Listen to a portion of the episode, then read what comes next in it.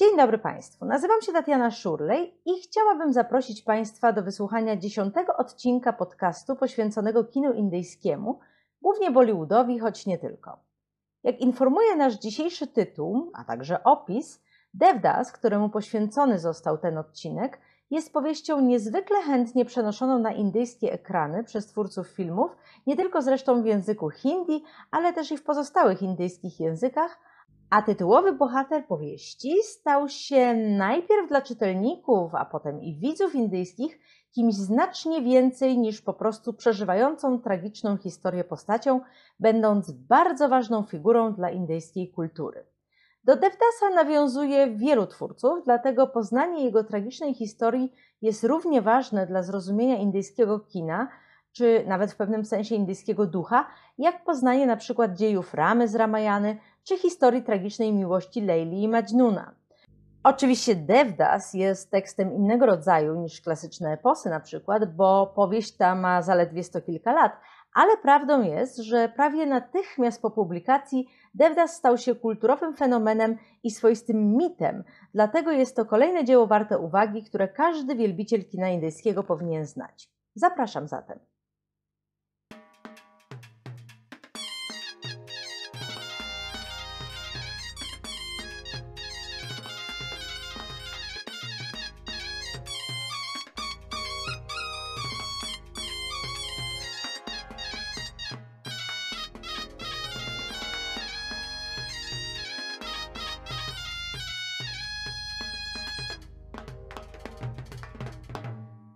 Devdas to krótka powieść autorstwa bengalskiego pisarza Sharata Chandry Chattopadhyaya, nazywanego też czasami Sharat Chandra Chatterjee.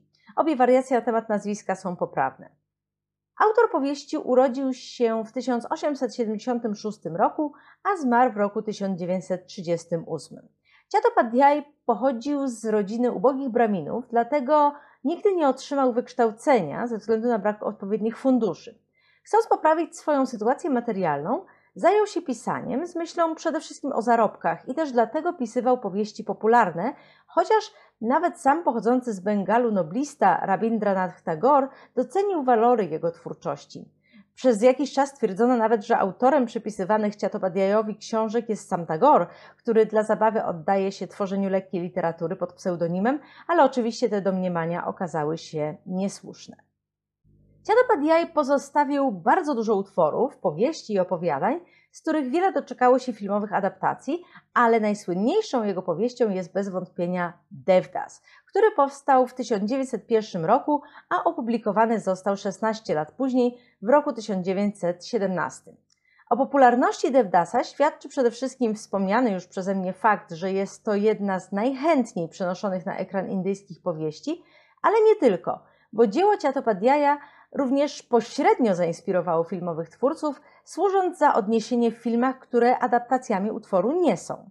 Takim filmem jest na przykład Piasa Gurudata e, z 1957 roku, czy też Kagaske Phul tego samego reżysera z roku 1959, w którym odwołanie do Devdasa jest jeszcze bardziej czytelne niż w filmie poprzednim.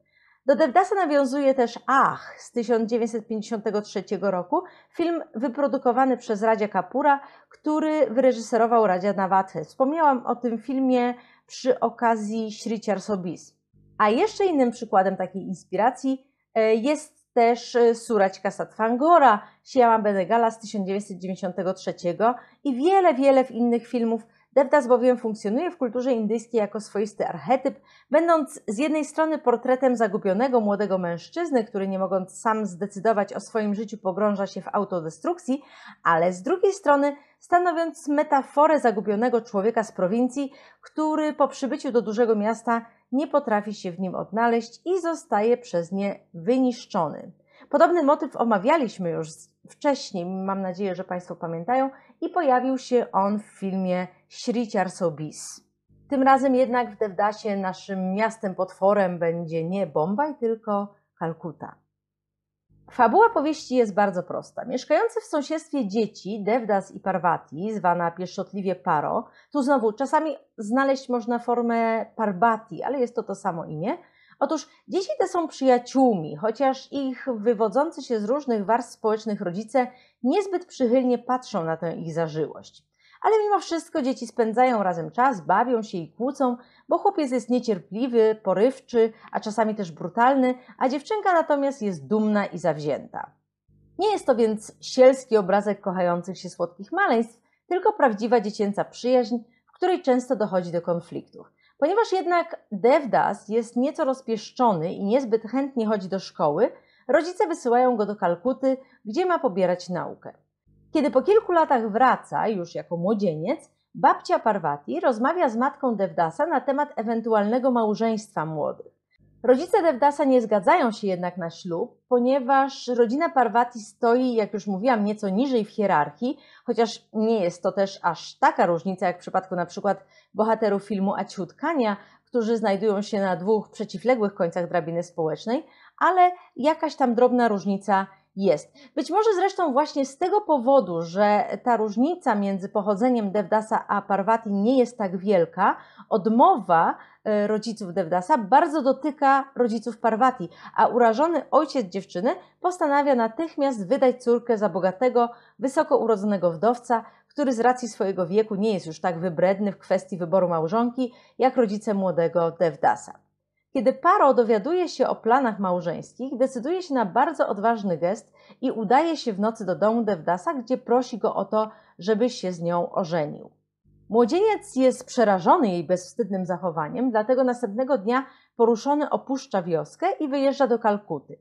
Stamtąd wysyła do Parvati list, w którym pisze, że nie może sprzeciwić się woli ojca, i że tak naprawdę nigdy nie uważał jej za kogoś bliższego niż przyjaciółka i towarzyszka dziecięcych zabaw. Wkrótce jednak zaczyna żałować i natychmiast wyrusza do wioski, żeby oświadczyć Paro, że jest gotowy się z nią ożenić. Tym razem jednak to dziewczyna go odrzuca, broniąc tym samym honoru rodziny, która już zaaranżowała jej ślub z innym mężczyzną. Devdas czuje się dotknięty zachowaniem Parvati i w bezsilnej złości łamie przyrzeczenie z dzieciństwa, wymierzając jej cios i zostawiając znak na jej czole jako skazę na urodzie i karę za jej próżność. Jest to też jednak kara za to, że Parvati niejako dopuściła się zdrady, godząc się na ślub z innym mężczyzną, zamiast cierpliwie czekać, aż Devdas się w końcu zdecyduje. Po ślubie Parvati, który jest dla czytelnika wyraźną wskazówką, że historia dobrze się nie skończy, bo nawet gdyby stary mąż bohaterki umarł, ona jako wdowa nie mogłaby powtórnie wyjść za mąż, Devdas powraca do Kalkuty, a tam pod zgubnym wpływem swojego przyjaciela Lala zaczyna odwiedzać przybytek prostytutki Chandramukhi. Mężczyzna pogrąża się w pijaństwie, twierdząc, że alkohol pomaga mu wytrzymać w towarzystwie Chandramukhi, ale ona zakochuje się w Devdasie i opiekuje się nim. Devdas spotyka swoją ukochaną Parvati po śmierci ojca, na pogrzeb którego Parvati również przybywa i obiecuje jej wtedy, że przyjedzie do niej przed własną śmiercią. Kilka lat później, czując rzeczywiście, że koniec jest już bliski, Devdas wyrusza do wioski, w której mieszka Parvati i umiera w nocy przed jej domem. Rano Parvati słyszy, że w nocy pod domem umarł jakiś Devdas i biegnie, żeby go zobaczyć, ale przybywa za późno, bo ciała już tam nie ma. Chandramukhi natomiast po tym jak Devdas ją opuszcza, porzuca swoje dotychczasowe życie i przenosi się do małej wioski, gdzie zamieszkuje i żyje prawie jak pustelnica, zyskując sobie spory szacunek miejscowych, którzy nie wiedzą nic o jej przeszłości. Tytułowy bohater powieści Ciatopadjaja nie jest człowiekiem sympatycznym, a autor niejednokrotnie go potępia. Mimo to czytelnicy, a później widzowie kolejnych filmów pokochali Devdasa i bardzo mu współczuli. Okazało się też, że postać ta bardzo mocno koresponduje z doświadczeniami współczesnych autorowi mieszkańców Indii, którzy czuli się nie mniej zagubieni niż bohater jego powieści i którzy w dalszym ciągu chyba się tacy czują, bo popularność Devdasa nie słabnie, a najnowsza uwspółcześniona adaptacja powieści pod tytułem Das Dev w reżyserii Sudhira Mishry pojawiła się zaledwie dwa lata temu w roku 2018. Ale niestety nie jest to film zbyt udany, więc proszę oglądać go na własną odpowiedzialność. Das Dev, jak już mówiłam, jest najnowszym filmem e, nawiązującym do Devdasa, a najstarsza, pierwsza niema adaptacja powieści Siatopadiaja powstała prawie 100 lat wcześniej. Był nią Devdas z 1927 roku, a niektóre źródła podają, że z 1928 w reżyserii Narysia Mitry, ale niestety film ten nie zachował się do naszych czasów. Kolejna już natomiast adaptacja i zarazem jeden z najsłynniejszych filmów indyjskich powstała w wytwórni New Theatres z Kalkuty, założonej przez Birendra Sarkara, jednej z najważniejszych indyjskich wytwórni filmowych. W New Theatre pracowało się zupełnie inaczej niż na przykład w pełnym pośpiechu Bombaju, a Sarkar dodatkowo wprowadził bardzo rodzinną atmosferę w swoim studiu i na przykład wysyłał codziennie samochód, który przywoził pracowników jak dzieci do szkoły. Jeśli akurat nie było wiele pracy nad filmami, pracownicy pobierali lekcje muzyki albo grali w różne gry, a Serkar potrafił zgromadzić wokół siebie bardzo utalentowanych ludzi, takich jak na przykład Debaki Kumar Bose, Nitin Bose, Bimal Roy czy Pramadhesh Chandra Barua ale też ze względu na raczej spokojny tryb pracy, wytwórnia ta po jakimś czasie nie wytrzymała bombajskiej konkurencji, zwłaszcza, że Sarkar nie chciał zgodzić się na system kontraktów i wolał mieć swoją stałą grupę pracowników, z którymi czuł się związany. Dlatego wkrótce po uzyskaniu przez Indię niepodległości wytwórnia New Theatres zakończyła działalność. Wracając jednak do słynnych reżyserów, którzy pracowali w wytwórni. Jak już wspomniałam, Jednym z nich był e, Pramadhesh Chandra Barua, zwany PC Barua, przystojny i czarujący syn Radzi z Gauripuru w Asamie. Młody książę odbył kiedyś podróż po Europie, gdzie zainteresowała go sztuka, a w szczególności właśnie kino. Po powrocie z podróży Barua nie za bardzo wiedział, czym chciałby się zająć, ale też nie potrzebował pracy, bo pochodził z bardzo zamożnej rodziny. Wyjechał więc do Kalkuty i tam trafił do świata filmowego. Zafascynowany filmową produkcją, Barua ponownie udał się do Europy, gdzie zakupił odpowiedni sprzęt filmowy i po powrocie do Indii założył swoje własne studio. Niestety, w tamtym czasie, czyli przed II wojną światową, kino w dalszym ciągu uważane było za podrzędną rozrywkę. Pamiętają Państwo, mam nadzieję, jak w odcinku poświęconym filmowi Aciut opowiadałam o rozterkach Asioka Kumara, który nie wiedział, czy chce się zajmować taką, e, taką profesją. Dlatego, kiedy Raja z Gauripuru dowiedział się, czym zajmuje się jego syn, odciął go od środków finansowych. Ponieważ jednak wytwórnia Barui zdążyła w 1931 roku stworzyć bardzo udany film pod tytułem Apradhi i młody twórca został zauważony, mógł połączyć swoje siły z New Theatres gdzie zaczął pracować i to Barui właśnie zawdzięczamy pierwszą słynną adaptację Devdasa, a właściwie adaptację, bo tych filmów jest więcej. W latach 1935 i 1936 Barua nakręcił dwie wersje Devdasa, chociaż niektóre źródła podają, że było ich trzy. Pierwsza wersja w języku bengalskim była filmem, w którym sam Barua wcielił się w tytułową rolę, natomiast w filmie nakręconym rok później w języku hindi Devdasa zagrał Kundan Lal Saigal, znany jako K.L. Saigal. Jamuna Devi, która później została trzecią żoną Barui, zagrała Parvati w obydwu wersjach, a w rolę Chandramukhi wcieliły się Chandrabati Devi w wersji bengalskiej i Raj Kumari w wersji hindi. Trzecią wersją, o której wspominają tylko niektóre źródła, miał być rzekomo film asamski, bo jak już mówiłam, Barua pochodził z Asamu, ale nie wszystkie źródła potwierdzają istnienie tego filmu, a samo dzieło nie zachowało się do naszych czasów.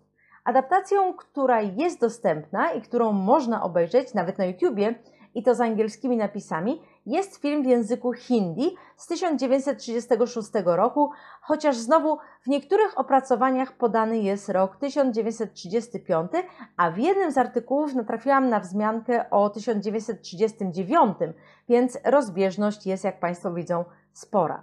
Filmem, który można obejrzeć, nie jest więc dzieło, w którym to Barua zagrał Devdasa, chociaż i w wersji hindi Barua się pojawia w roli Mohana, dorosłego pasierba Parvati, bo stary wdowiec, którego dziewczyna poślubiła, ma dorosłe dzieci.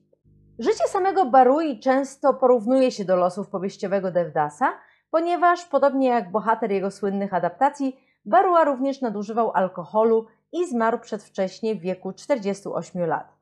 Mimo jednak swojego krótkiego życia, Pramadhesh Chandra Barua uznawany jest za jednego z najbardziej utalentowanych indyjskich reżyserów, który też po raz pierwszy zastosował w indyjskim filmie pewne nowatorskie rozwiązania, takie jak na przykład sztuczne światło, przeskok montażowy, naturalna wyważona gra aktorska, a także retrospekcja, która po raz pierwszy pojawia się właśnie w Devdasie.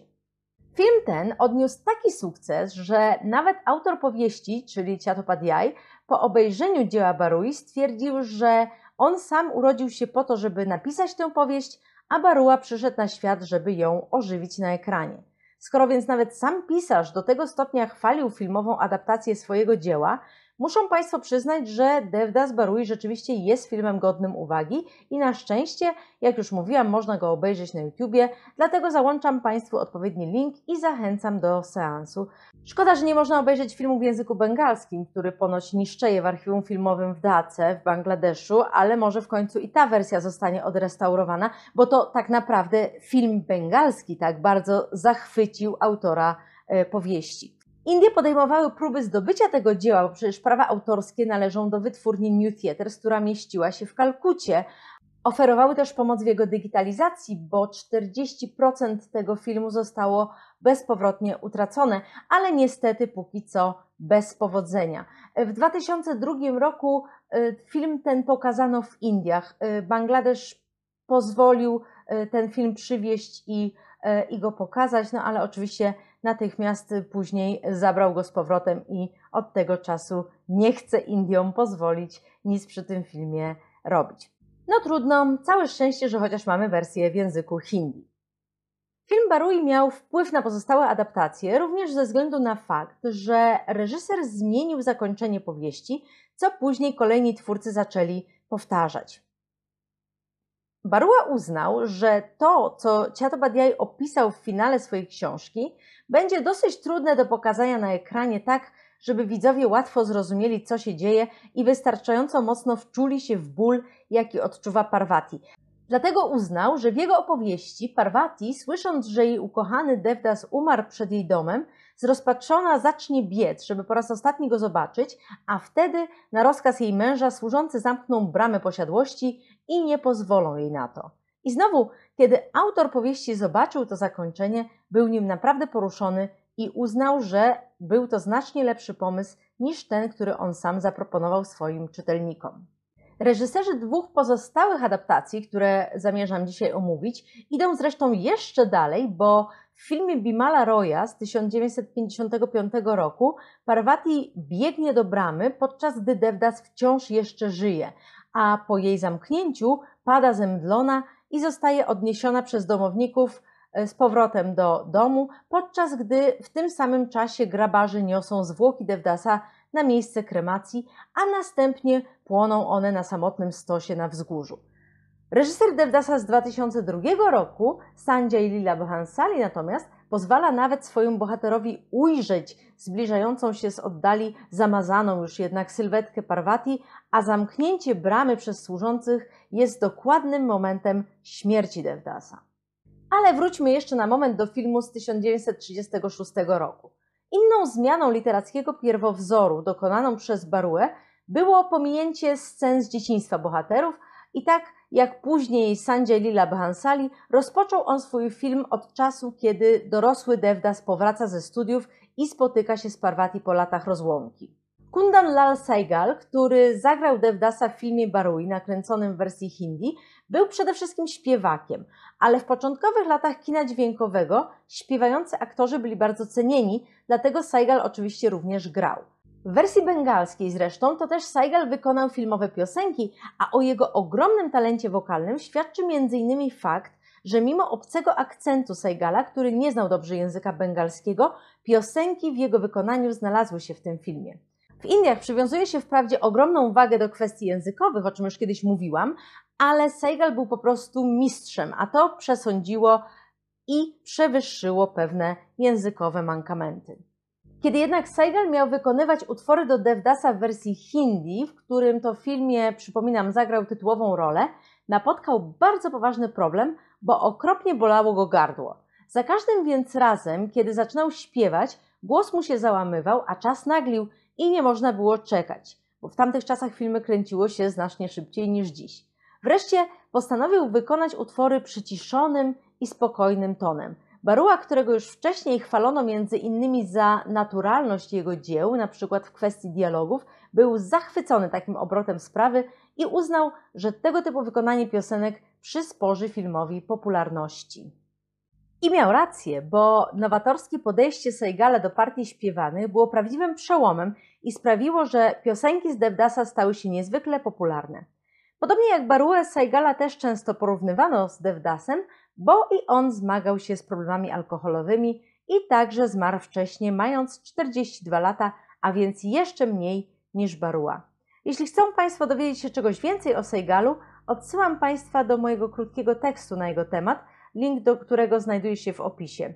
Dodam też jeszcze, że porównywanie różnych słynnych osób z Devdasem jest bardzo dla Indii częste i następuje zwłaszcza w odniesieniu do artystów, którzy, podobnie jak bohater powieści Siatopadiaja, zmagają się z alkoholizmem. W ten sposób do Devdasa porównywano też na przykład Guru Data, o którym niedługo opowiem Państwu coś więcej, a nawet Minę Kumari, która pojawi się na kanale nawet jeszcze szybciej niż e, Guru Dat. Devdas Barui wpisuje się w typowe dla wytwórni New Theaters filmy zaangażowane społecznie. Ponieważ historia przedstawiona w filmie rozgrywa się w czasach mniej więcej współczesnych y, czasom powieści, Barua skupia się przede wszystkim na upadku głównego bohatera. Poza tym reżyser ten traktował powieść jako historię Parvati, a nie Devdasa i to wokół niej tak naprawdę zogniskował całą akcję swojego dzieła, bo to Parvati pozostaje z bólem do końca życia, podczas gdy Devdasowi udaje się uciec przed cierpieniem. W śmierć, ale uciec. Baruę interesuje też kwestia miłosnego trójkąta, z jakim mamy w powieści do czynienia. Devdas bowiem, mimo że na początku gardzi Ciandramuki, później przywiązuje się do niej, a nawet zaczyna ją kochać, chociaż naturalnie nie potrafi żyć bez Parvati i to ta miłość wreszcie go wyniszcza. Kamerzystą pracującym przy produkcji Barui był Bimal Roy, który w późniejszym czasie sam zasłynął jako wielki reżyser. W 1955 roku Bimal Roy nakręcił drugą, klasyczną już adaptację powieści, film, któremu tak naprawdę poświęcony jest dzisiaj odcinek, z Dilipem Kumarem w roli głównej. Wcześniej Roy przeniósł na ekrany dwie inne powieści, Siarata Chandry Chattopadhyaya i tak y, w 1953 nakręcił film Parinita z Asiokiem Kumarem i Miną Kumari w rolach głównych, a rok później film Birać Bahu z Kamini Kaushal i Abhim Bhattacharya. Wzięcie na warsztat Devdasa wydawało się więc kwestią czasu i nikogo tak naprawdę nie zdziwiło. Tworzy on bowiem swoistą trylogię z pozostałymi adaptacjami książek Chattopadhyaya. Bimala Roya zalicza się dzisiaj do czołowych reżyserów indyjskiego kina, ale kiedy postanowił po raz kolejny zaprezentować widzom Devdasa, zdawał sobie sprawę, że będzie to rzecz niełatwa, ponieważ przyjdzie mu się zmierzyć z nie legendą, jaką był film Barui. Dlatego też postanowił przede wszystkim zmienić podejście do oryginalnego tekstu i oprzeć się na nim znacznie bardziej niż zrobił to Barua. Dlatego nawet w czołówce jego filmu pojawia się powieść Atopadjaja, a otwierającą film scenę poprzedza ukazanie pierwszego rozdziału powieści, który przez moment czyta narrator. Ponieważ w Indiach bardziej prawdopodobnym był fakt, że w latach 50. XX wieku publiczność obejrzała film Barui niż że przeczytała powieść, Roy zdawał sobie sprawę z tego, że jego film będzie porównywany z wielkim poprzednikiem i uważany bardziej za remake filmu Barui niż za adaptację powieści Ciatopadjaja. Być może więc dlatego, ukazując samą powieść w początkowych scenach swojego filmu, postanowił niejako przypomnieć swoim widzom, z jakiego typu dziełem mają oni tak naprawdę do czynienia. O ile też w przypadku filmu Barui mogliśmy mówić, że opowiadał on o czasie współczesnym dla widza, mimo że film nakręcono prawie 10 lat po tym, jak opublikowano powieść, dzieło Bimala Roya dzieli już od powieści dystans jednego pokolenia, więc jego film jest też w pewnym sensie filmem historycznym, w którym Roy niezwykle pieczołowicie odtwarza Bengal z okresu sprzed II wojny światowej. W swojej adaptacji Bimal Roy nie pomija też dzieciństwa bohaterów i pokazuje wydarzenia dokładnie tak, jak to ma miejsce w literackim pierwowzorze. To jest najbardziej wierna adaptacja e, powieści. W rolę Devdasa w filmie Roya wcielił się, jak już mówiłam, Dilip Kumar, e, który był praktycznie jedynym wyborem, bo w tamtym czasie już od dawna nosił przydomek króla tragedii. A jednak producent Devdasa, Hiten Chaudhry, odradzał Bimalowi ten wybór, chociaż nie ze względu na aktorskie umiejętności Dilipa Kumara, ale przede wszystkim na koszty, bo Kumar był gwiazdą, a tymczasem Bimal Roy dysponował raczej niewielkim budżetem i nie mógł zapewnić aktorowi garzy, do jakiej Kumar był przyzwyczajony. Mimo ostrzeżeń, Bimal Roy zaproponował jednak Dilipowi Kumarowi rolę w filmie, a Dilip ją przyjął i zgodził się nawet na proponowaną przez reżysera stawkę. O ile osadzenie Dilipa Kumara w roli tytułowej nikogo nie zdziwiło, pewnym zaskoczeniem zareagowano już na wybór bengalskiej aktorki Suchitry Sen do roli Parvati, po tym jak Nargis i Mina Kumari odrzuciły propozycję Bimala Roya. Niemniejsze zdziwienie spowodował wybór Vaijantimali do roli Chandramukhi, ale wydaje się, że w tym przypadku zadecydowały o nim przede wszystkim jej umiejętności taneczne. Nie tylko Bimal Roy obawiał się wpływu filmu Barui na jego produkcję, ale też Dilip Kumar czuł ciężar poprzedniego dzieła, o czym wspominał scenarzysta filmu Nabendu Ghosh. Pewnego razu podczas przerwy w zdjęciach Nabendu i inni zauważyli, że Dilip Kumar nerwowo się przechadza i wygląda na naprawdę czymś przejętego. Zapytany o co chodzi, powiedział, że przez cały czas czuje się tak, jakby Barua, Seigal i Chattopadhyay siedzieli mu na barkach i ograniczali go w jakiś sposób. Dlatego też przygotowując się do roli Devdasa, Dilip Kumar nie obejrzał filmu Barui, żeby w żaden sposób nie inspirować się grą Seigala. Ale okazało się, że martwił się niepotrzebnie, bo Devdas okazał się ogromnym sukcesem i przez długi czas to właśnie ten film uchodził za dzieło klasyczne, spychając nieco film Barui w cień, ale też musimy pamiętać, że kolejne adaptacje powieści ciągle powstawały, tyle że nie w języku hindi. Bimal Roy otrzymał National Film Award dla najlepszego reżysera, a Dilip Kumar dostał nagrodę Filmfare dla najlepszego aktora. Suchitra Sen była nominowana do Filmfare, ale nie dostała nagrody. Statuetkę otrzymali natomiast Motilal za drugoplanową rolę przyjaciela Devdasa z Kalkuty Chunilala, a także Vaijantimala za rolę Chandramukhi. Co jednak ciekawe, aktorka odmówiła przyjęcia nagrody, ponieważ w jej przekonaniu to Chandramukhi, a nie Parvati była postacią pierwszoplanową i nagroda za rolę drugoplanową zwyczajnie ją uraziła.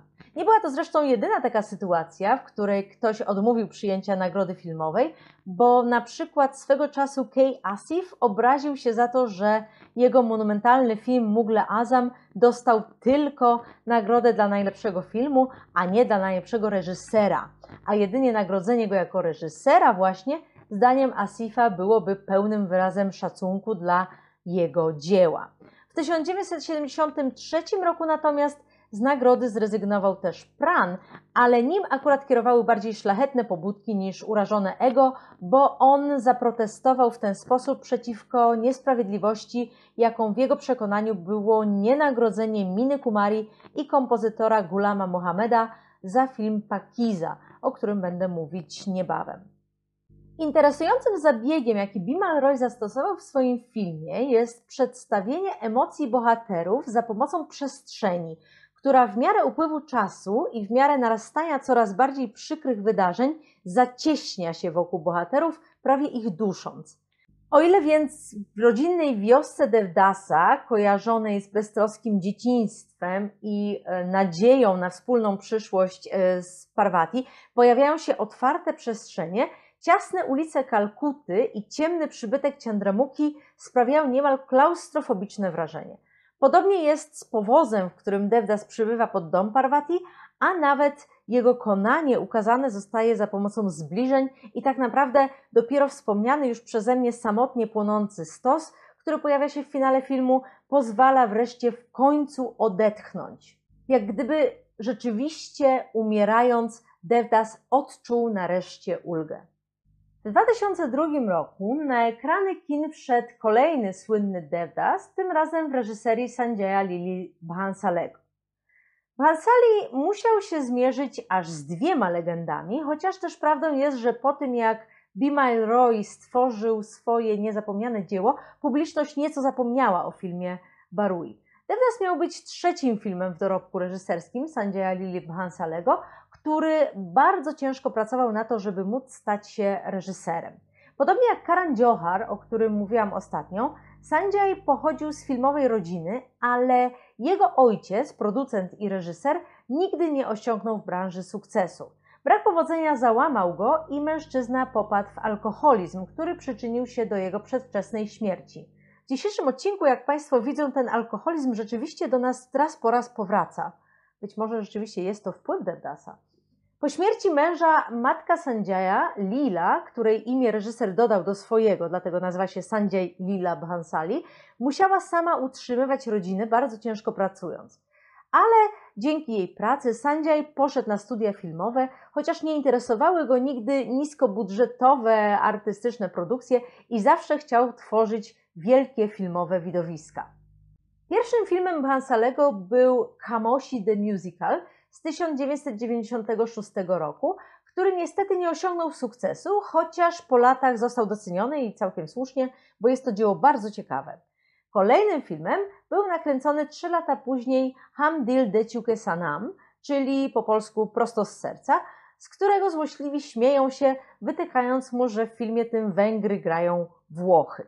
Ma to świadczyć w mniemaniu niektórych o niedbalstwie indyjskich twórców i naiwności ich widzów, ale z drugiej strony w filmie Ośmiorniczka Johna Glena, którego akcja rozgrywa się w Indiach, Udaipur gra na przykład Delhi i jakoś nikt się z tego faktu nie wyśmiewa. Wracając jednak do Bhansalego, Devdas miał być jego trzecim filmem i to filmem niezwykle drogim, co było dość odważnym pomysłem, jak na reżysera, który miał na swoim koncie tylko dwa dzieła, w tym jedno niedocenione.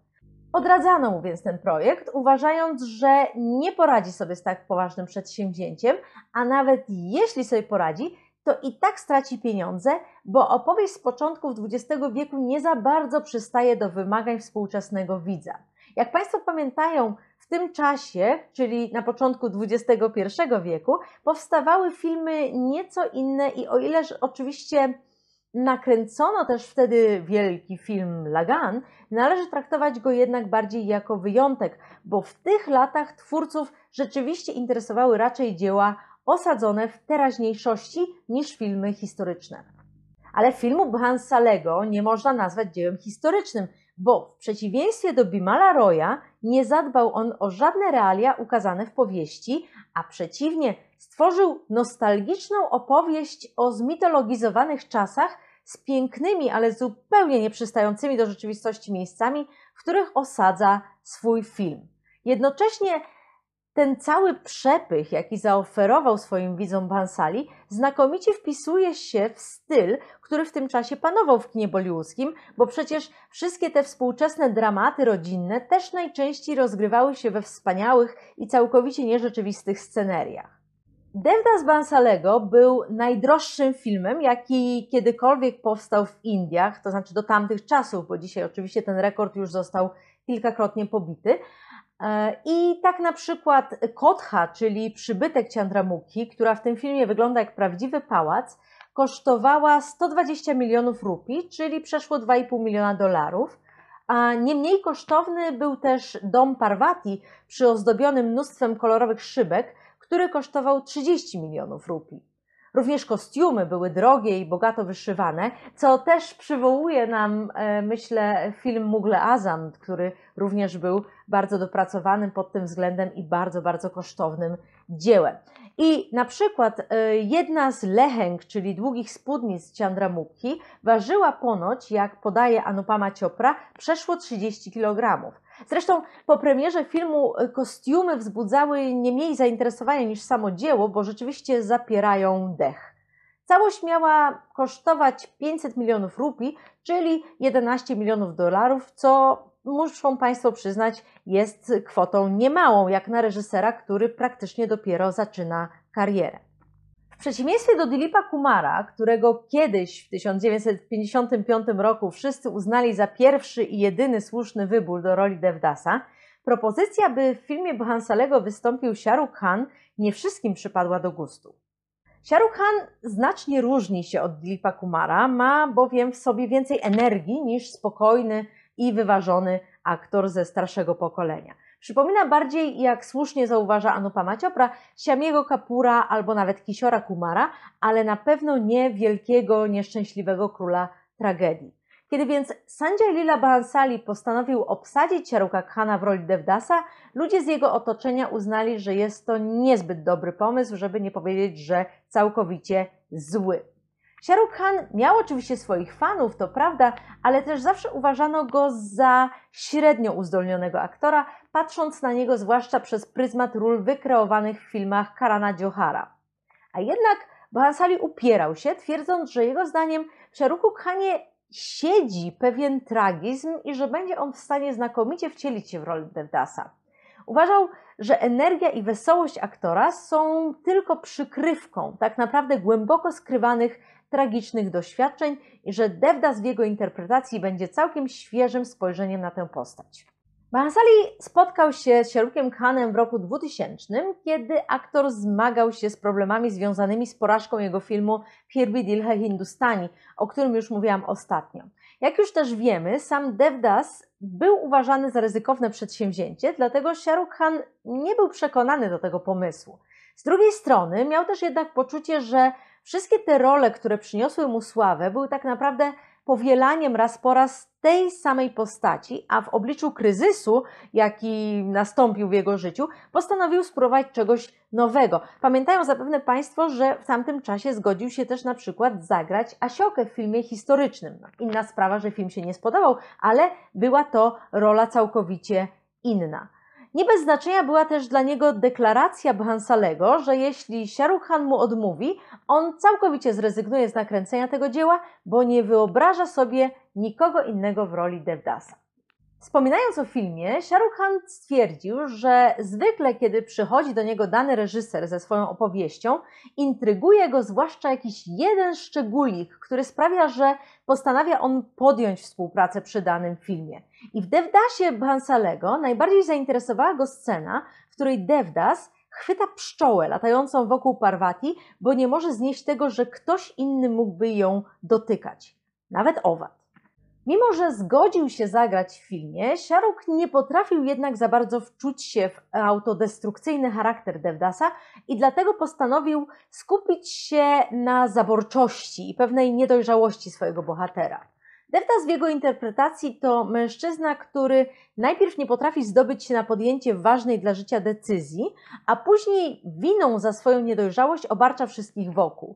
Jest to więc bohater, który nigdy nie przestaje być rozpieszczonym dzieckiem i z jednej strony nie potrafi zdecydować, czego tak naprawdę chce, a z drugiej, zupełnie jak dziecko właśnie, dostrzega wartość tego, co posiadał dopiero w momencie, gdy to traci. Bahansali, jak już mówiłam, twierdził, że Shahrukh Khan głęboko skrywa smutek, który Devdas pomoże mu ukazać, ale też łatwo zauważyć w Devdasie Khana wiele narcyzmu, próżności i takiej pewnej ostentacji, e, czyli cech charakterystycznych dla samego aktora, co jednak oczywiście pozwoliło mu stworzyć bardzo ciekawą postać. Shahrukh Khan mówił też, że chciał uwypuklić fakt, iż mężczyźni nie potrafią kochać tylko jednej kobiety, dlatego miłość Devdasa do Chandramukhi wcale nie oznacza, że nie kocha on Parvati, chociaż obie te miłości są różne, a uczucie do Parvati ma w sobie wiele z uporu. I tak naprawdę można się spodziewać, że gdyby Devdas dostał to, za czym tak tęskni, prawdopodobnie szybko by się znudził, bo jego całe cierpienie wynika z faktu, że Parvati go odrzuciła, chociaż tak naprawdę zrobiła to przecież z jego winy. Warto też pamiętać, że podobnie jak wcześniej Dilip Kumar, który przygotowując się do roli Devdasa nie widział filmu Barui, Shahrukh nie widział filmu Bimala Roya i nie chciał tego filmu oglądać w czasie, gdy pracował nad rolą, żeby się w żaden sposób nie sugerować klasycznym dziełem. Zdjęcia do filmu rozpoczęły się w listopadzie 2000 roku, ale od początku nie brakowało problemów. Miesiąc po rozpoczęciu pracy jeden z pracowników uległ wypadkowi i zginął. Nie była to zresztą jedyna ofiara, bo w późniejszym czasie śmierć na planie poniósł też inny pracownik, a biorąc pod uwagę fakt, jak bardzo przesądni są mieszkańcy Indii, uznawano to za wyjątkowo zły znak. Film otrzymał też cios finansowy po tym, jak jego producent został aresztowany pod zarzutem współpracy z mafią i trafił do więzienia, skąd na próżno starał się wyjść za kaucją. Zdjęć jednak nie przerwano, chociaż Bansali musiał często błagać współpracowników, żeby go nie zostawiali i obiecywać im, że naprawdę im zapłaci, chociaż sam nie do końca w to w pewnym momencie wierzył. Z drugiej strony, kiedy proszono go, żeby nieco oszczędził, bo nie wiadomo było, czy na pewno otrzyma środki, Bansali nie chciał też o tym słyszeć. Większość zdjęć do filmu kręcono w nocy, więc ustawianie odpowiedniego oświetlenia zabierało bardzo dużo czasu. Równie długie godziny spędzano na żmudnym przygotowaniu bohaterek, czyli grającej Parvati Aishwarya Rai i Madhuri Dixit, która w filmie Bahansalego wcieliła się w postać Chandramukhi. Ubranie aktorek w te wszystkie kosztowności i umalowanie ich zajmowało niezwykle dużo czasu, często kilka godzin, mimo że przecież nie są poddawane wymyślnej charakteryzacji, chociaż bez wątpienia obie wyglądają zjawiskowo. W czołówce filmu Bahansalego znajduje się informacja, że jego dzieło jest hołdem złożonym zarówno powieści, jak i filmom Barui i Bimala Roya. W filmie też widać nawiązania do twórczości Satyajita Raya, na przykład w scenach, w których Parvati obserwuje Devdasa przez lornetkę, tak jak bohaterka filmu Reya y, Ciarulata, która w ten sposób obserwowała świat zewnętrzny ze swojego domu więzienia. Scena otwierająca film Bhansalego, w której matka Devdasa z niecierpliwością wyczekuje syna, przypomina natomiast scenę z Mugle Azam, w którym również królowa Dziodha z utęsknieniem czekała na powracającego z wygnania potomka, który zresztą też został odesłany z domu za karę. Podobnie jak Barua, Bhansali pomija dzieciństwo bohaterów i rozpoczyna swoją opowieść od sceny powrotu Devdasa, tym razem jednak z Londynu, a nie z Kalkuty, ale też reżyser dodał do swojego filmu kilka elementów nieobecnych w powieści, takich jak y, wątek knującej intrygi bratowej bohatera Kumut, a także nie mniej nieprzyjemnego zięcia Parvati Kaliego Babu, który jest stałym bywalcem Kotchy Ciandramuki i który, mimo że sam korzysta z usług prostytutki, poniża ją publicznie podczas święta ku czci bogini Durgi, na które Ciandramuki przybywa zaproszona przez Parvati. Sam fakt spotkania Parvati i Chandramukhi jest kolejnym odstępstwem odpowiedziowego oryginału, w którym kobiety nigdy się nie poznały, a jedynie minęły się na drodze, nie zdając sobie nawet sprawy, że łączy je miłość do tego samego mężczyzny. Tę scenę można odnaleźć e, w filmie Bimala Roya, e, który, jak już mówiłam, jest bardzo wierną adaptacją powieści. Bhansali sytuuje też babcię w domu Devdasa, a nie w domu Parvati i wprowadza interesujący motyw płonącej lampki, która symbolizuje miłość bohaterki i która gaśnie w momencie, gdy bohater umiera. Ale wydaje się, że sama lampka została zainspirowana filmem Roya, bo w poprzednim dziele pojawia się ona w bardzo znaczącym momencie, kiedy bohaterowie spotykają się po raz pierwszy po latach. Film Barui rozpoczyna scena spotkania w lesie, w której więcej jest radości i przekomarzania niż napięcia, ale już Bimal Roy rozgrywa ten moment inaczej. Słysząc, że Devdas nadchodzi, Parvati ucieka do swojego pokoju na górze, gdzie nerwowo usiłuje zapalić oliwną lampkę, a widz jej towarzyszy, słysząc jedynie głosy z zewnątrz i kroki Devdasa idącego po schodach do pokoju Parvati. Wreszcie dorosły Devdas wkracza w krąg światła i wtedy widz i sama Parvati nareszcie mają okazję go zobaczyć. Tę scenę, chociaż skonstruowano nieco inaczej, powtarza właśnie w swoim filmie Bhansali. Podobieństwo między filmem Bhansalego a dziełem Bimala Roya uwidacznia się również w fakcie, że o ile Roy operował otwartymi i zamkniętymi przestrzeniami, Bhansali w podobny sposób używa nocy i dnia, stopniowo pogrążając swoich bohaterów w mroku, tylko po to, by finałową scenę rozegrać w pełnym świetle dziennym. Film rozpoczyna i kończy scena ukazania kwitnących na czerwono gulmoharów. Mam nadzieję, że pamiętają Państwo te drzewa z odcinka poświęconego filmowi Bobby. Czerwony kolor jest zresztą w filmie Hansalego barwą dominującą. Podobnie jak w Bobby, także i tu gulmohar symbolizuje płomienną miłość, ale też płomień w dosłownym znaczeniu, gdyż obsypując swoimi kwiatami konającego Devdasa, drzewo to uosabia stos pogrzebowy. Devdas i Parvati mieszkają w ogromnych posiadłościach, które krytykowano, uważając je za zupełnie nieprzystające do realiów przedstawionych w powieści, ale przecież Bansalego tak naprawdę wcale realizm w jego dziele nie interesuje, więc moim zdaniem krytyka taka jest całkowicie bezpodstawna. Dzięki ogromnym rozmiarom posiadłości Bansali mógł natomiast przedłużyć zainspirowany dziełem Roya moment spotkania Parvati z Devdasem, podobnie jak w finale rozciąga scenę, w której Parvati zmierza do bramy, żeby ujrzeć konającego ukochanego. Obie te sceny są zresztą klamrą spajającą opowieść, o czym świadczy fakt, że zarówno w scenie ucieczki Parvati przed Devdasem, który przybył, żeby, żeby się z nią spotkać po latach, jak i późniejszej próbie ujrzenia go po raz ostatni, bohaterka pozostawia na przykład na schodach czerwone ślady stóp. W przeciwieństwie do filmu Roya, w którym napięcie towarzyszące pierwszemu spotkaniu po latach y, tworzy cała atmosfera wnętrza, zapowiadając przyszłe przykre wydarzenia, scena zaproponowana przez Bansalego jest pod tym względem nieco lżejsza, ale też on z kolei y, o wiele bardziej operuje emocjami y, u swojej bohaterki. Dlatego obydwa te filmy różnią się od dzieła Barui, w którym spotkanie bohaterów y, jest zupełnie lekką, przyjemną pogawędką i nic nie zapowiada przyszłych tragicznych wydarzeń. U Roya już mamy tę zapowiedź właśnie w ciasnej przestrzeni pokoju, w którym Parvati oczekuje E, bohatera oczekuje Devdasa, natomiast e, w filmie Bhansalego zaciskająca dłonie Parvati, która jest wyraźnie zdenerwowana, daje nam do zrozumienia, że w tej historii może wydarzyć się coś, e, coś niepokojącego. Napięcie między zakochanymi bohaterami filmu Bhansalego pojawia się zawsze nocą, co widać zwłaszcza w bardzo erotycznej piosence More Pia, otwarcie nawiązującej do schadzek Boga Krishny i jego ukochanej Radhy. Do boskiej pary kochanków odnosi się również Chandramukhi w piosence Kaheciet, która również opowiada o miłosnych igraszkach Radhy i Krishny, a ściślej mówiąc o skradzionym przez Krishnę pocałunku. Sama Chandramukhi zostaje w tym filmie porównana też do żyjącej na przełomie XV i XVI wieku poetki Mirabai, która była bardzo oddaną piewczynią Boga Krishny i która opisywała go również jako kochanka.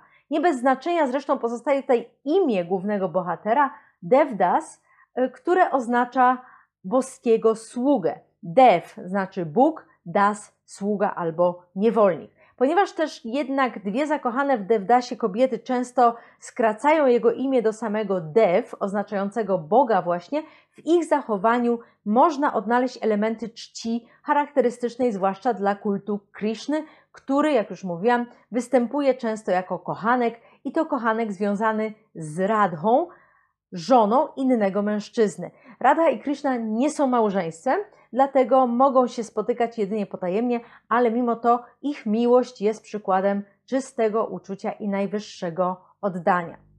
Motyw Rady i Kryszny jest zresztą e, kolejnym bardzo często pojawiającym się w indyjskim kinie elementem, do którego też jeszcze kiedyś wrócimy, więc dzisiaj nie będę się na nim skupiać, bo i tak odcinek jest już dość długi. Nadmienię tylko jeszcze, bo być może nie było to jasne dla wszystkich widzów, że w jednej ze scen podczas rozmowy z Parvati, która odwiedziła jej przybytek, Chandramukhi mówi, że kobiety takie jak ona nazywa się też czasami Devadasi. Bohaterka nawiązuje tym samym do imienia Devdasa, ale nie ma do końca racji, bo jej profesja nie ma wiele wspólnego z zajęciem Devdasi, czyli znowu boskich służebnic, które trudniły się prostytucją świątynną. Chandramukhi łączy w ten sposób siebie z Devdasem, ponieważ podobnie jak Devdasi są niewolnicami Boga, tak samo ona jest niewolnicą Deva, a jednocześnie odwołuje się do tej grupy kobiet ze względu na profesję, która ją z nimi łączy, chociaż oczywiście pozornie, bo prostytucja sakralna nie ma nic wspólnego z prostytucją świecką, poza byciem prostytucją tak naprawdę. Ale jest to ciekawa scena i interesujące wykorzystanie przez twórców filmu imienia Devdas i jego znaczenia. Dlatego o tym mówię. I mówię też właśnie o tym, dlatego że yy, ta wypowiedź yy, Chandramukhi mogła być nieczytelna dla niektórych widzów. W ramach innej ciekawostki dodam też już prawie na koniec, że Shahrukh Khan, chcąc przydać swojej postaci autentyzmu, naprawdę zaczął pić na planie Devdasa i pogrążał się w tym piciu tak bardzo, że przyjaciele zaczęli się nawet o niego martwić, że tak go to wyniszcza, bo on rzeczywiście bardzo źle momentami wygląda i to nie jest charakteryzacja.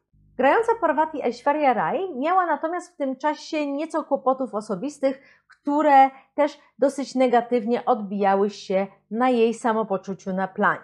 Podczas prac nad poprzednim filmem Hansalego Aishwarya poznała Salmana Khana i nawiązała z nim romans. Ich związek trwał przez dwa lata, ale był bardzo burzliwy i wiele mówiło się o tym, że rodzice aktorki nie aprobują Salmana, a nawet krążyły plotki o przemocy, do jakiej w tym związku dochodziło czasie trwania zdjęć do Devdasa związek zaczynał się już wypalać, ale Salman nie chciał się z tym pogodzić, więc pojawiał się na planie, nierzadko pijany, nie pozwalał nikomu zbliżyć się do ukochanej, wszczynał burdy i rozpaczał. Można więc powiedzieć, że zachowywał się jak prawdziwy Devdas i mamy kolejnego Devdasa do naszej dzisiejszej kolekcji i trzeba przyznać, że nazbierało nam się ich całkiem sporo.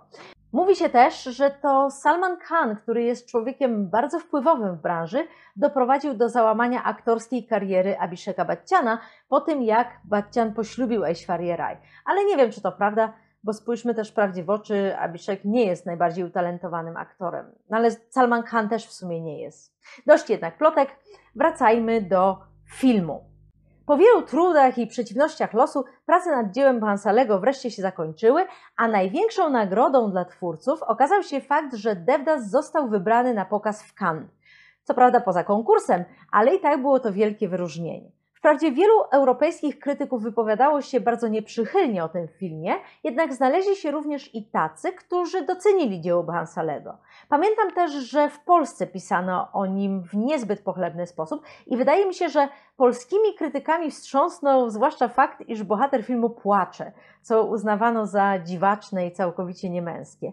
Również scena, w której Devdas dość brutalnie poczyna sobie z Parvati, kiedy usiłuje nałożyć jej bransoletki ofiarowane przez babcię, nie została dobrze zrozumiana, ale wynika to przede wszystkim z faktu, że Bhansali tworzył swój film dla indyjskich widzów, którzy nawet jeśli nie czytali powieści, prawdopodobnie znają klasyczną adaptację Bimala Roya i rozumieją, że ta brutalność z jednej strony wpisana jest po prostu w charakter Devdasa i wynika z jego swoistego rozpieszczenia, a z drugiej znowu bardzo wyraźnie odnosi się do Boga Krishny, który znany jest jako taki właśnie niepokorny i psotny młodzieniec, kradnący na przykład kąpiącym się w rzece dziewczętom ubrania.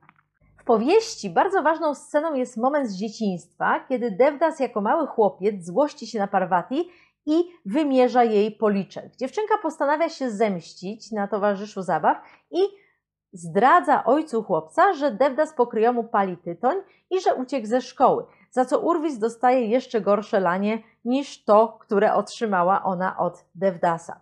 A to sprawia, że dziewczynka zaczyna mieć wyrzuty sumienia. Po tym wydarzeniu skruszony Devdas obiecuje jednak Parvati, że już jej nigdy więcej nie uderzy, ale jak wiemy łamie to przyrzeczenie.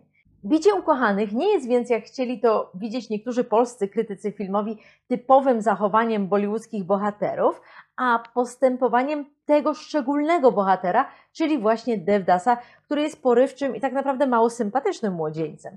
Skoro już jednak jesteśmy przy scenie wymierzania kary Parvati za jej próżność, dodam, że w filmie Bahansalego nabiera ona bardzo dosłownego znaczenia, bo kiedy z rany Parvati zaczyna wypływać krew, Devdas rozprowadza ją na jej głowie jak sindur, czyli czerwony proszek, którym głowę posypują mężatki. W ten sposób e, Bhansali daje do zrozumienia, że Parvati na zawsze pozostaje związana z Devdasem więzami tak silnymi jak małżeństwo. Devdas zgarnął w 2003 roku wszystkie możliwe indyjskie nagrody filmowe, a Shahrukh Khan pokazał, że potrafi zmierzyć się na ekranie z samym Dilipem Kumarem, któremu w niczym nie ustępuje. Zresztą zmierzy się też z inną legendą, kiedy w 2007 roku zagra Dona, ale o tym filmie opowiem kiedy indziej. Jeśli chcą Państwo poczytać coś więcej na temat Devdasa po polsku, to polecam artykuł Marty Raczek Pokaż mi swojego Deva, a powiem Ci kim jesteś z książki Od Ramajany do Slamdoga filmowe adaptacje literatury indyjskiej, a także tekst Grażyny Stachówny pod tytułem Bengalska Love Story Devdas literacki i filmowy z książki Nie tylko Bollywood. Profesor Stachówna jest też autorką tekstu o Sandziaju Lili Bhansalim pod tytułem Czymże jest życie bez marzeń? Filmowa twórczość Sandziaja Lili Bhansalego, który pojawił się w tomie Bollywood Prawdy i Mity i w tym samym tomie jest też tekst Krzysztofa Lipki-Chudzika Passion for Cinema, twórczość filmowa Anuraga Kashiapa. Ja dzisiaj wprawdzie nie mówiłam o Kasiapie i jego słynnym filmie Dev D, który jest uwspółcześnioną wersją Devdasa, ale temu filmowi chciałabym kiedyś poświęcić osobny odcinek, bo bardzo to dzieło lubię. Jeśli natomiast chodzi o źródła w języku angielskim, podaję je jak zwykle na końcu, ale uwaga, dzisiaj aż na dwóch stronach, bo troszeczkę się ich nazbierało. Na koniec tradycyjnie już ogłaszam, że 5 stycznia przeniesiemy się w czasy dużo późniejsze i opowiem Państwu o filmie Miss Lovely Ashima Ahluwali z 2012 roku, który jednak miał indyjską premierę 17 stycznia 2014 roku. Tak współczesnego filmu jeszcze nie omawiałam, więc mam nadzieję, że ta odmiana przypadnie Państwu do gustu, a dzisiaj już dziękuję za uwagę. Do usłyszenia.